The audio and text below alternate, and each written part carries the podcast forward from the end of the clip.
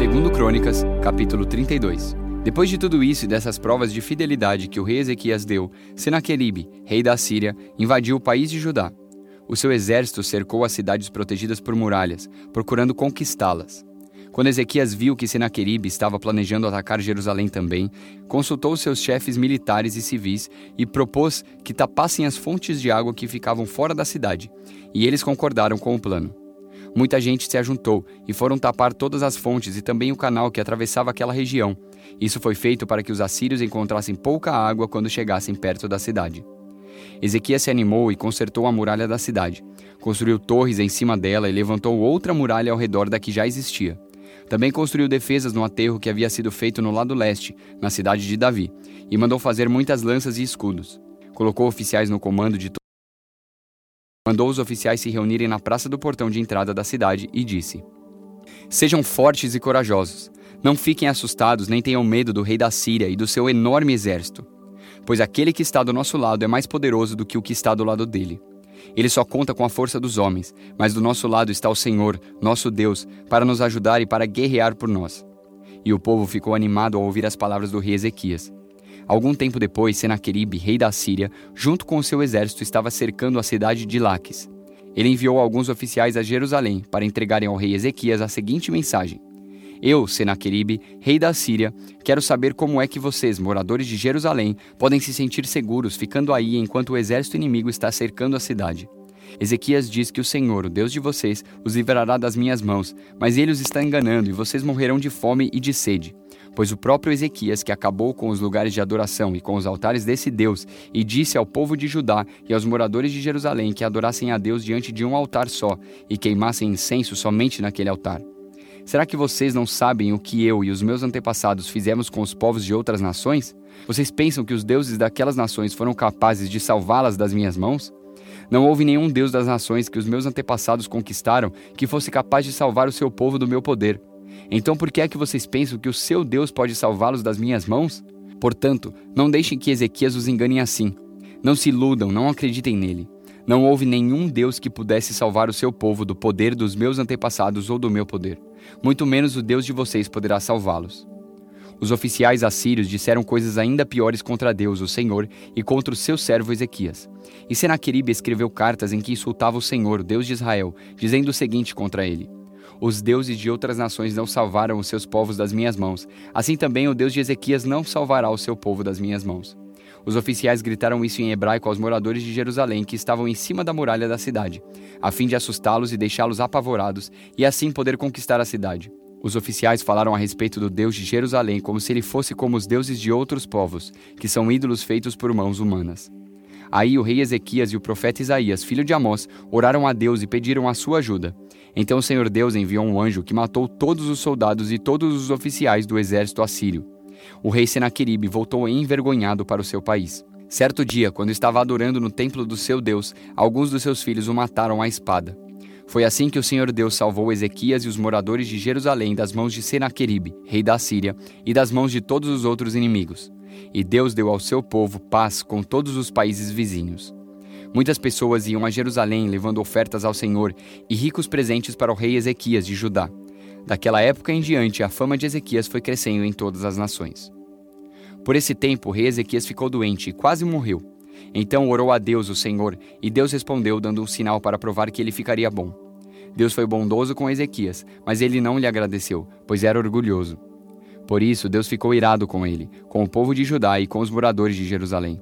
Aí Ezequias se arrependeu do seu orgulho, como também os moradores de Jerusalém, e assim o Senhor só castigou o povo depois da morte de Ezequias. Ezequias ficou muito rico e recebeu muitas homenagens. Construiu depósitos para guardar a prata, o ouro, as pedras preciosas, as especiarias, os escudos e os outros objetos de valor que possuía.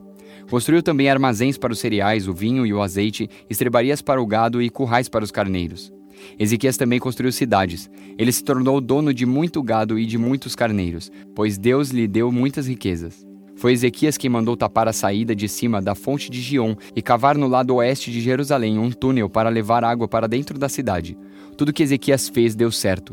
Quando as altas autoridades da Babilônia enviaram mensageiros a Ezequias para fazerem perguntas sobre o milagre que havia acontecido em Judá, Deus não o ajudou, pois queria pô-lo à prova a fim de descobrir o que estava no fundo do seu coração. Tudo mais que Ezequias fez, inclusive as coisas que fez como prova da sua dedicação a Deus, está escrito na visão do profeta Isaías, filho de Amós, e na história dos reis de Judá e de Israel. Ezequias morreu e foi sepultado na parte de cima dos túmulos dos reis, que eram descendentes de Davi. Quando ele morreu, o povo de Judá e os moradores de Jerusalém lhe prestaram homenagens. E o seu filho Manassés ficou no lugar dele como rei. Salmos, capítulo 88. Ó Senhor, meu Deus e Salvador, dia e noite na tua presença eu clamo a ti. Ouve a minha oração, escuta o meu grito pedindo socorro, pois as aflições que caíram sobre mim são tantas que já estou perto da morte. Sou como aqueles que estão para morrer. Já perdi todas as minhas forças. Estou abandonado no meio dos mortos. Sou como soldados mortos jogados nas covas. Sou como aqueles que foram completamente esquecidos por ti e que não têm mais a tua proteção.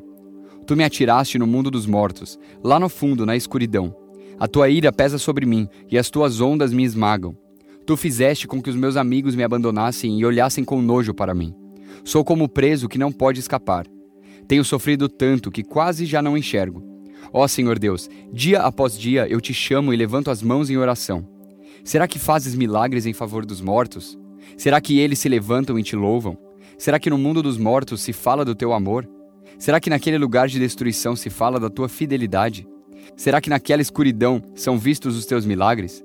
Será que na terra do esquecimento se pode ver a tua fidelidade? Ó Senhor Deus, eu te chamo pedindo ajuda. Todas as manhãs eu oro a ti. Por que me rejeitas, ó Senhor? Por que te escondes de mim? Desde moço tenho sofrido e estado perto da morte. Ando esgotado. A tua ira e o teu furor caem sobre mim. Os teus ataques terríveis acabam comigo. O dia todo eles me cercam como uma enchente. Eles me rodeiam por todos os lados. Tu fizeste com que os meus queridos e os meus vizinhos me abandonassem, e agora tenho como companhia a escuridão. João, capítulo 20 versículo 19. Naquele mesmo domingo à tarde, os discípulos de Jesus estavam reunidos de portas trancadas, com medo dos líderes judeus. Então Jesus chegou, ficou no meio deles e disse: Que a paz esteja com vocês. Em seguida, lhes mostrou as suas mãos e o seu lado, e eles ficaram muito alegres ao verem o Senhor. Então Jesus disse de novo: Que a paz esteja com vocês. Assim como o Pai me enviou, eu também envio vocês. Depois soprou sobre eles e disse: Recebam o Espírito Santo. Se vocês perdoarem os pecados de alguém, esses pecados são perdoados. Mas se não perdoarem, eles não são perdoados. Acontece que Tomé, um dos discípulos, que era chamado de O Gêmeo, não estava com eles quando Jesus chegou. Então, os outros discípulos disseram a Tomé: Nós vimos o Senhor. Ele respondeu: Se eu não vir o sinal dos pregos nas mãos dele, e não tocar ali com o meu dedo, e também se não puser a minha mão no lado dele, não vou crer. Uma semana depois, os discípulos de Jesus estavam outra vez reunidos ali, com as portas trancadas, e Tomé estava com eles. Jesus chegou, ficou no meio deles e disse: Que a paz esteja com vocês. Em seguida, disse a Tomé: Veja as minhas mãos e ponha o seu dedo nelas. Estenda a mão e ponha no meu lado. Pare de duvidar e creia.